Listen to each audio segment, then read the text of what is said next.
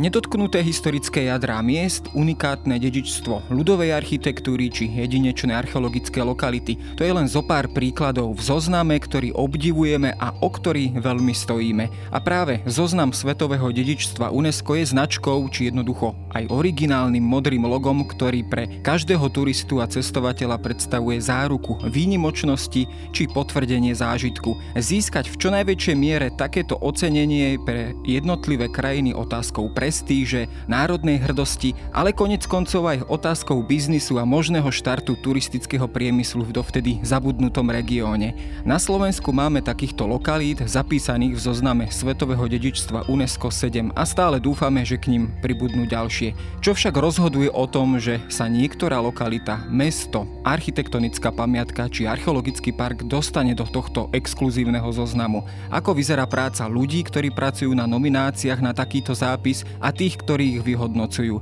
A prečo tento proces trvá z pohľadu laika a verejnosti tak dlho? Moje meno je Jaro Valent, som šéf-redaktor časopisu Historická reví a o pamiatkách UNESCO vo svete i u nás doma sa porozprávam s Annou Tuhárskou z Pamiatkového úradu, ktorá sa venuje ochrane pamiatok s medzinárodným statusom.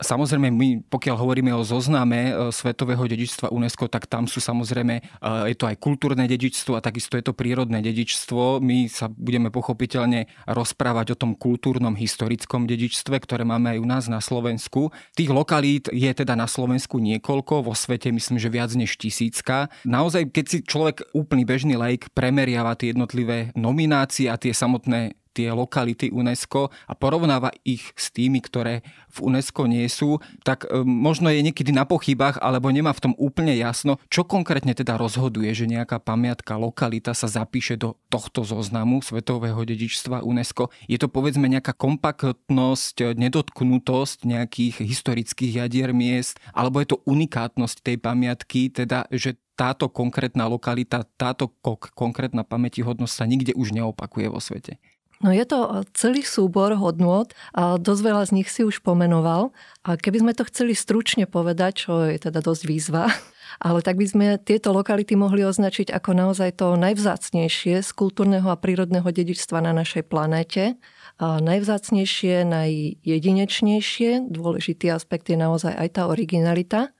A zároveň si treba uvedomiť, že Každá z tých zapísaných lokalít je svojím spôsobom symbolickým reprezentantom istého typu. Istého typu architektúry, istého typu urbanistického riešenia príslušného pre to, ktoré historické obdobie, alebo v prípade tých prírodných lokalít samozrejme rôznych typov ekosystémov alebo živočíšnych rastlinných druhov. Čiže je potrebné si uvedomiť, že ten zoznam je prísne výberový a dostávajú sa na ne len tie lokality, ktoré prejdú najprísnejšími hodnotiacimi kritériami, ale oni reprezentujú obdobné lokality v rámci svojho regiónu, ktoré sa môžu vyznačovať veľmi podobnou mierou hodnôt, ale, ale nie sú tým krem de la creme. Mm-hmm. Čiže musí tam byť, dá sa povedať, určitá celistvo zachovanosť, teda povedzme, keď hovoríme o nejakých historických jadrách miest, čiže tá kompaktnosť, teda, že keď ten návštevník príde na tú lokalitu, tak musí to byť naozaj príklad tej doby, musí to byť zachovaná nejaká ten krem de la creme toho, čo prídeme obdivovať z toho, povedzme, časového, historického, kultúrneho obdobia. No v svetovom dedičstve používame také dve zaklínadla, a to sú autenticita a integrita. A vlastne pri tom, či lokalita bude zapísaná na zoznam svetového dedičstva, rozhoduje to, či dokáže obhájiť svoju jedinečnú svetovú hodnotu a jej ťažiskom je práve tá autenticita, ktorú si môžeme preložiť. Jedno slovo sa na to ne, nehodí, čiže on, je to čiastočne pôvodnosť, do veľkej miery to musí byť vernosť tomu historickému pôvodnému materiálu, pôvodnému výrazu, pôvodným konštrukčným prvkom a pravdivosť. A toto je problém pri mnohých lokalitách, napríklad aj v niektorých z našich susedných štátov, že, že tie historické lokality sa snažia obnovovať naozaj v najlepšej viere, ale až, až príliš pekne. Hej? že, že to už je nejaká idealizovaná verzia histórie, ktorá v, by v kritériách svetového dedičstva neúspela, pretože by nesplnila kritérium autenticity. Skrátka, kritérium nie je malebnosť a turistická predajnosť, ale jednoducho zachovanie toho naozaj originálu pôvodného, aj keď možno na prvý pohľad pre bežného lajka nie úplne najpriťažlivejšieho. Aj to a originálu naozaj v celom komplexe jeho hodnot a jeho významu, čiže v tej pravdivosti a originality v tvare, forme, materiáloch, ale napríklad aj v prostredí. Dôležitým aspektom je naozaj aj autenticita prostredia, tej pamiatky alebo lokality.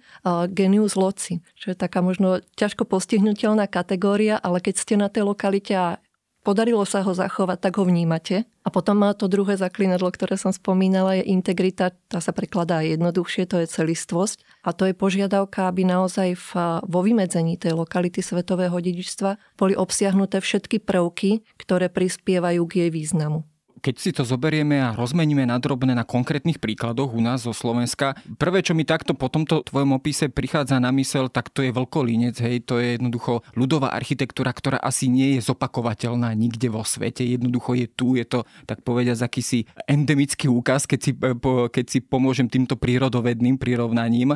Je to aj spojenie asi s tou krajinou alebo s, s tou konkrétnou lokalitou. Dá sa to, toto isté povedať aj pri tých ostatných lokalitách na Slovensku, ako je Banská šťavňa, Štiavnica, Bardejov, teda že opäť je tam niečo, čo jednoducho sa neopakuje v iných, v iných e, geografických uh, sférach Európy. Sú to aspekty, ktoré sú buď nenapodobiteľné, neopakovateľné, ale rovnako dôležité je, že sú to napríklad e, typy sídiel alebo typy lokalít, ktoré sú v rámci tej svojej skupiny zachované najlepšie. A to je aj príklad Vlkolínca a ten bol presne sa týmto odôvodním aj zapísaný na zoznam svetového dedičstva, že najcelistvejšie a naozaj pozoruhodne intaktne zachovaným typom vidieckého sídla s drevenou zrubovou architektúrou, ktoré teda boli samozrejme mnohopočetné v regióne Strednej Európy, ale do takej miery ako Vlkolíne sa naozaj zachovalo minimum. Čiže tam funguje naozaj tá symbolická reprezentatívna úloha. A v prípade Vlkolínca, ale podobne napríklad aj v prípade Banskej šťavnice, tak je tam ďalší dôležitý rozmer a to je to, že sa stratili pôvodné podmienky, v ktorých tie sídla vznikali a v prípade Banskej šťavnice sa samozrejme stratila tá ťažisková banská funkcia a dodnes hľadá novú zmysluplnú a pokiaľ možno aj rovnako ekonomicky efektívnu náplň. Takže toto je tiež jeden z dôvodov, prečo sú zapísané v zozname, že sú ohrozené v dôsledku toho, že sa vytratila tá pôvodná historická funkcia alebo to pôvodné historické prostredie, ktoré ich obklopovalo.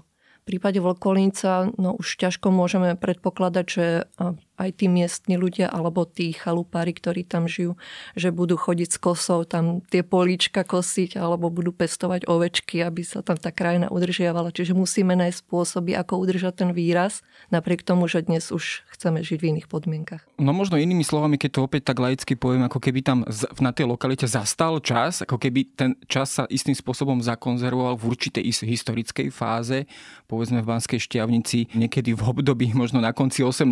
storočia storočia, ktorý teda odráža ten stav práve tú, tú, tú priemyselnú alebo teda tú ťažiarskú rozvinutosť hospodárskú. Čiže ide práve o toto, teda to zachovanie toho jedinečného v čase v tom, a v tom konkrétnom prostredí, ktoré už teda je jednoducho, tá ohrozenosť je tam opäť akože dôležitá funkcia, ktorá, ktorá pritom hrá tú svoju rolu.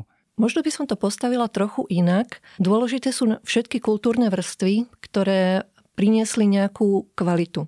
Umeleckú, kultúrnu, politickú kvalitu, a že to neboli nazvem to úpadkové vrstvy. Čiže v tej Banskej šťavnici áno, rozkvet zažívala od stredoveku do, toho, do tej polovice 18. storočia, ale ešte aj v tom 19. storočí tam máme industriálne stavby, úpravy mešťanských domov, ktoré nevyhodnúcujeme ako rušivé alebo nežiadúce, že vnímame tú lokalitu naozaj v jej, vrstevne, v jej prirodzenej vrstevnatosti a nepreferujeme gotiku alebo renesanciu Takisto na tomto zozname je teda aj samozrejme e, Spišský hrad, Spišské podhradie a celá tá lokalita dokonca aj s tou dedinkou alebo teda kostolikom, že hre. A takisto samozrejme Levoča. Toto už je skôr taký, povedal by som, že regionálny zápis, keď si to takto opäť zjednoduším. Pristupuje UNESCO práve k týmto pamiatkám opäť aj, aj cez, e, cez tento pohľad alebo týmto prístupom, že niektorý región môže byť takto unikátny, čo sa týka architektúry, e, toho historického dedičstva, že v podstate jeho ako taký možné na, na základe týchto pamiatok celý ako keby zapísať na tento zoznam?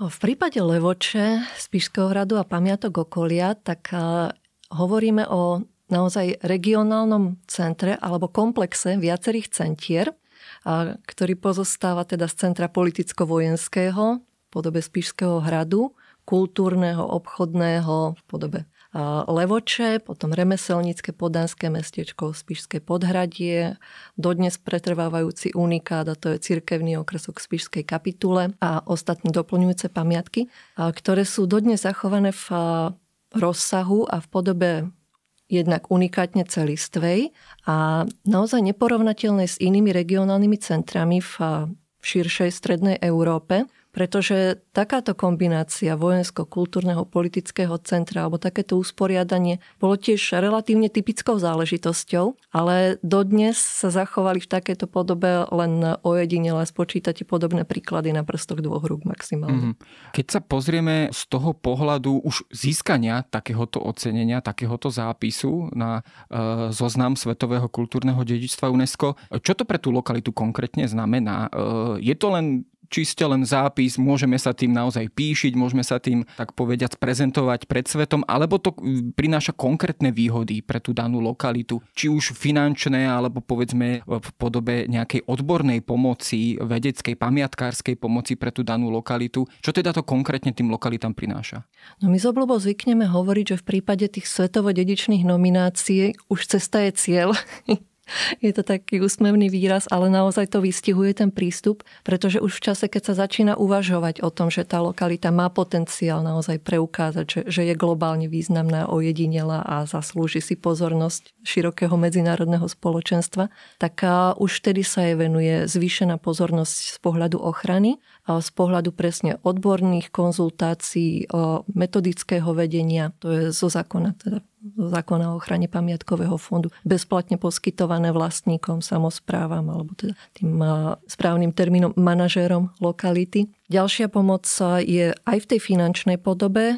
Po zápise ani nie priamo od UNESCO, ale väčšina štátov a Slovensko rovnako má vytvorené podporné schémy, ktoré sú vyhradené špeciálne pre lokality svetového dedičstva, čiže nemusia ísť do konkurencie s ostatnými pamiatkami alebo s ostatnými sídlami a v, e, z toho medzinárodného aspektu, tak podobným spôsobom ako teda pamiatkový úrad, ktorý je tým koordinátorom na Slovensku, tak sa angažuje Centrum svetového dedičstva a jeho poradné orgány ICOMOS a ICROM, ktorí rovnako poskytujú metodické vedenie, odborné konzultácie alebo v prípade zložitejších obnov aj technickú spoluprácu.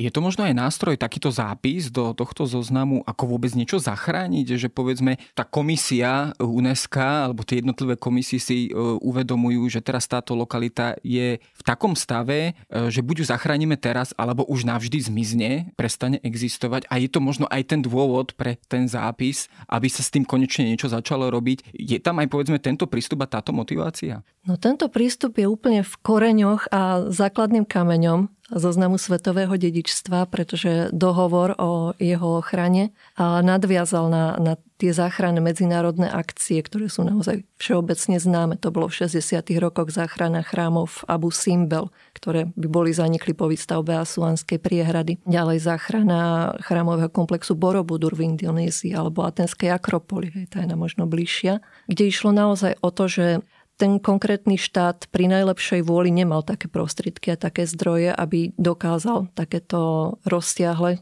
pamiatky, rozsiahle lokality zachrániť, preto sa medzinárodné spoločenstvo naozaj prihlásilo k princípom solidarity a zdieľanej zodpovednosti za záchranu takýchto ikonických objektov. A práve z týchto iniciatív potom vyrástol aj dohovor o svetovom dedičstve a neskôr zoznam.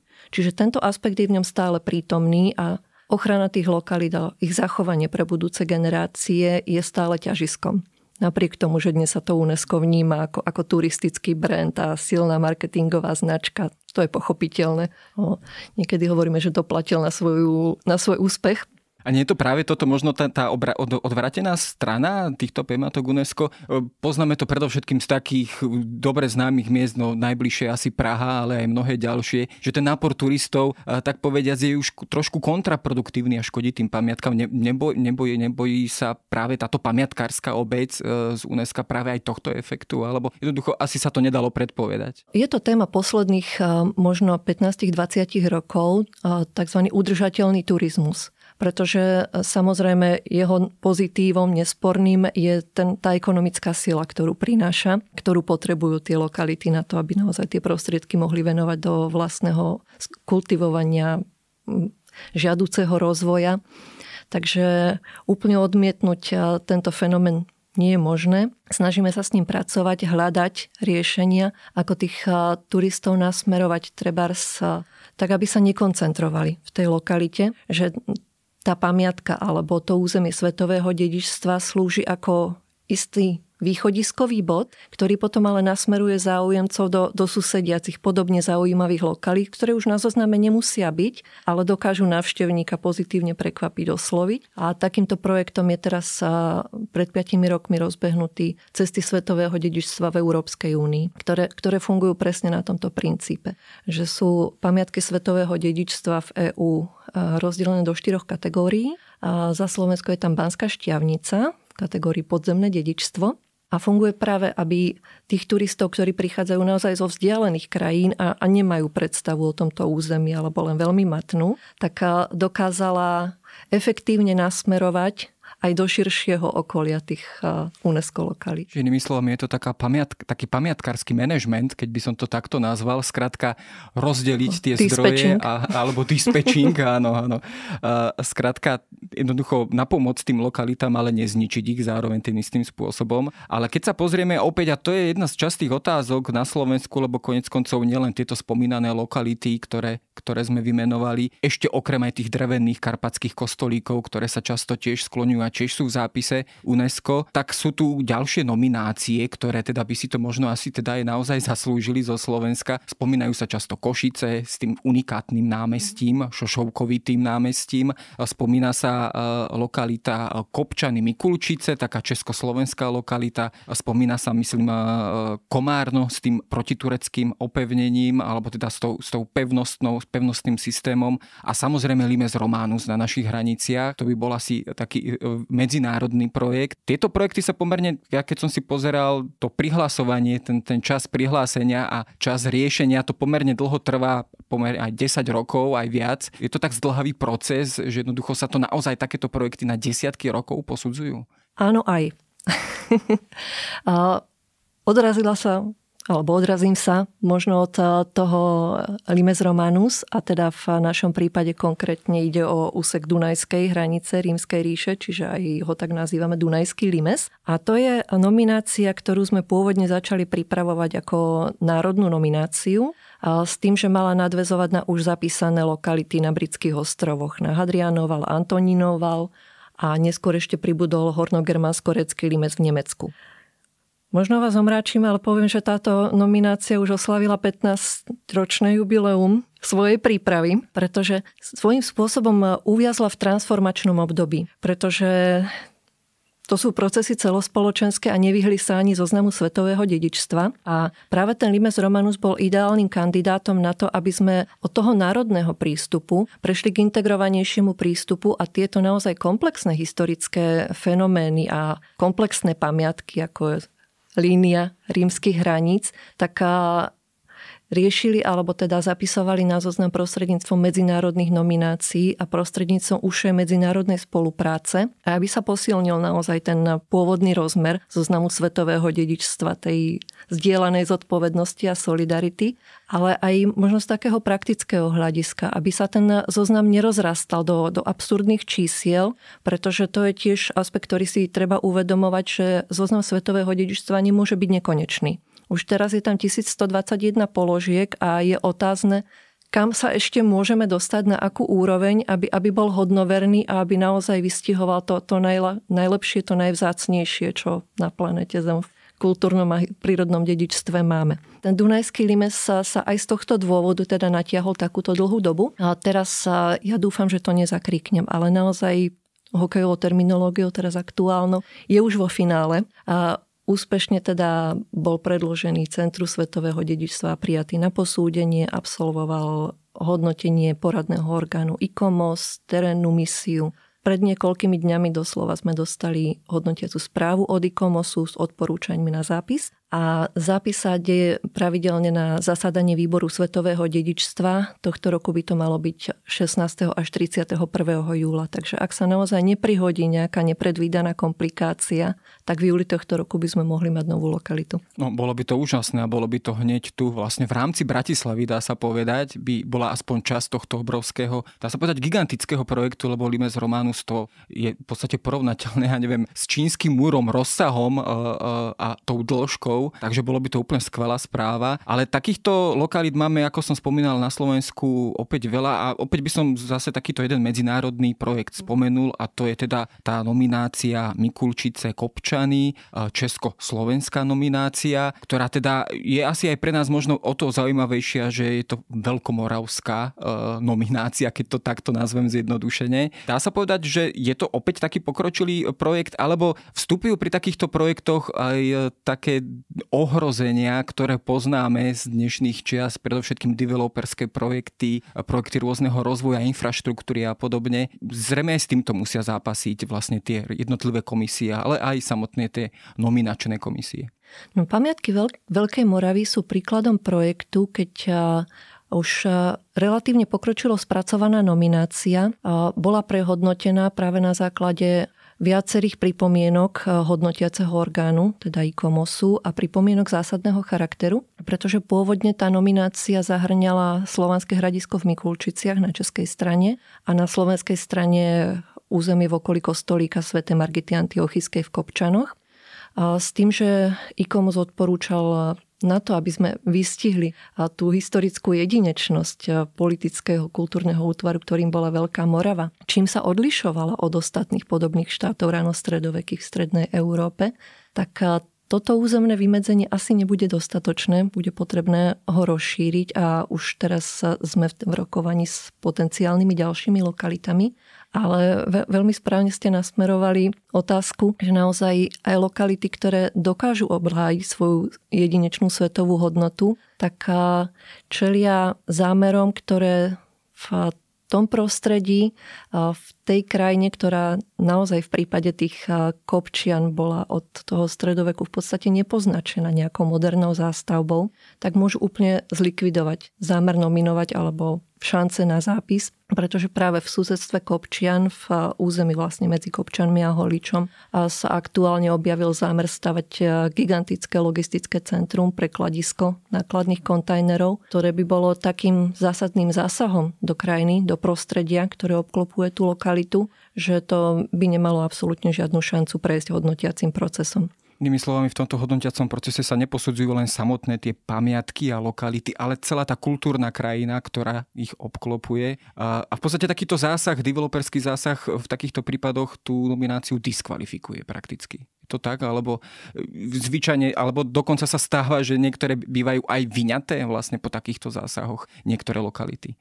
Úzus je taký, že svetové dedičstvo len v najkrajnejších prípadoch používa možnosť vyškrtnutia zo zoznamu. Za tých pomaly 50 rokov existencie zoznamu sa to stalo zatiaľ len v dvoch prípadoch. Keď sa naozaj nepodarilo zachrániť hodnoty, v jednom prípade to bola prírodná lokalita a tam došlo teda k vymiznutiu druhu antilopy, takže z tohto dôvodu musela byť vyradená lokalita. A v druhom prípade to bola relatívne nám blízka kultúrna lokalita Drážďany, kde si obyvateľia museli vybrať medzi tým, či uprednostnia stavbu nového mosta, ktorý bol z dopravných dôvodov potrebný, nespochybniteľne potrebný, alebo záchranu kultúrnej krajiny Lapského povodia. A teda nenašla sa tam tá možnosť kompromisu, uprednostnili dopravné riešenie, naozaj to im nikto nemá za zle, ale už to bolo nezlučiteľné s prítomnosťou lokality na zozname svetového dedičstva. Čiže áno, tie developerské projekty môžu mať aj takýto dopad,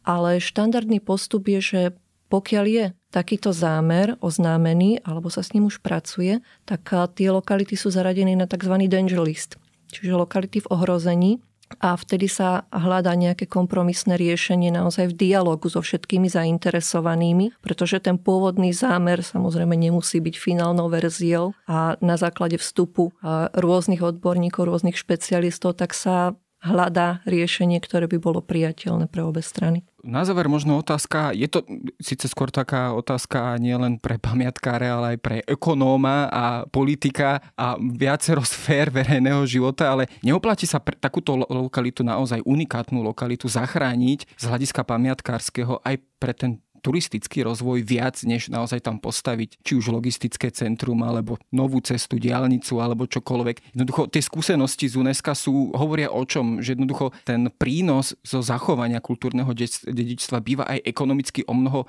zaujímavejší a aj pre budúcnosť aj z dlhodobého hľadiska udržateľnejší než tie klasické prístupy, ako poznáme, postaviť diálnicu, postaviť fabriku.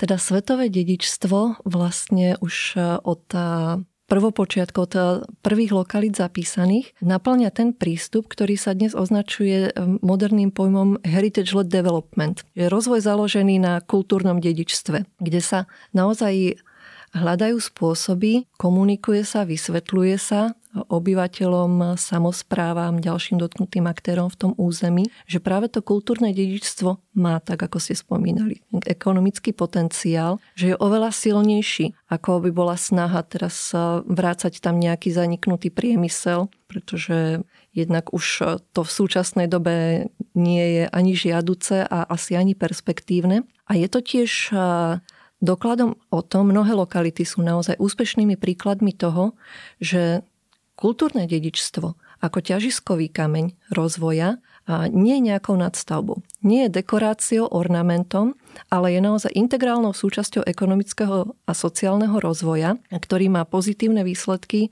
a porovnateľné výsledky s inými druhmi priemyslu, ak to tak nazveme. Inými slovami, kultúra môže byť motorom ekonomiky a to je asi stav, do ktorého by sme sa aj chceli a radi dostali. No a verím, že aj tento rozhovor k tomu trošku, k tomuto uvedomeniu máličko prispel. Ďakujem, rozprával som sa s Annou Tuhárskou z Pamiatkového úradu. Música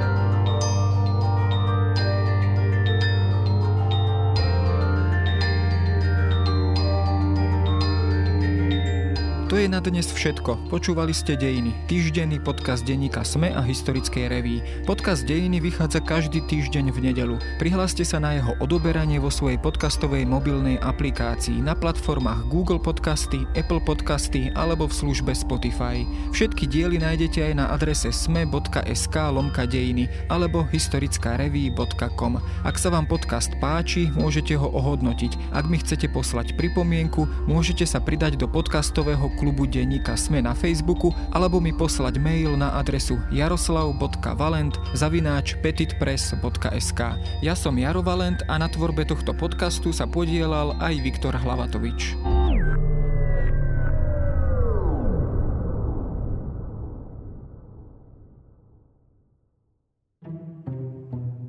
Ako lietajú lietadla? Je náš svet hologram? Ako fungujú okuliare na farbosleposť? Sme vo vesmíre sami? Odkiaľ prichádzajú komety? A ako sa žije na vesmírnej stanici? Moje meno je Jozef. Moje je Samuel. A na takéto otázky hľadáme odpovede vo Vedatorskom podcaste. Ktorý vychádza pravidelne každý týždeň v útorok. Nájdete ho na všetkých podcastových aplikáciách. A na stránkach denníka Sme.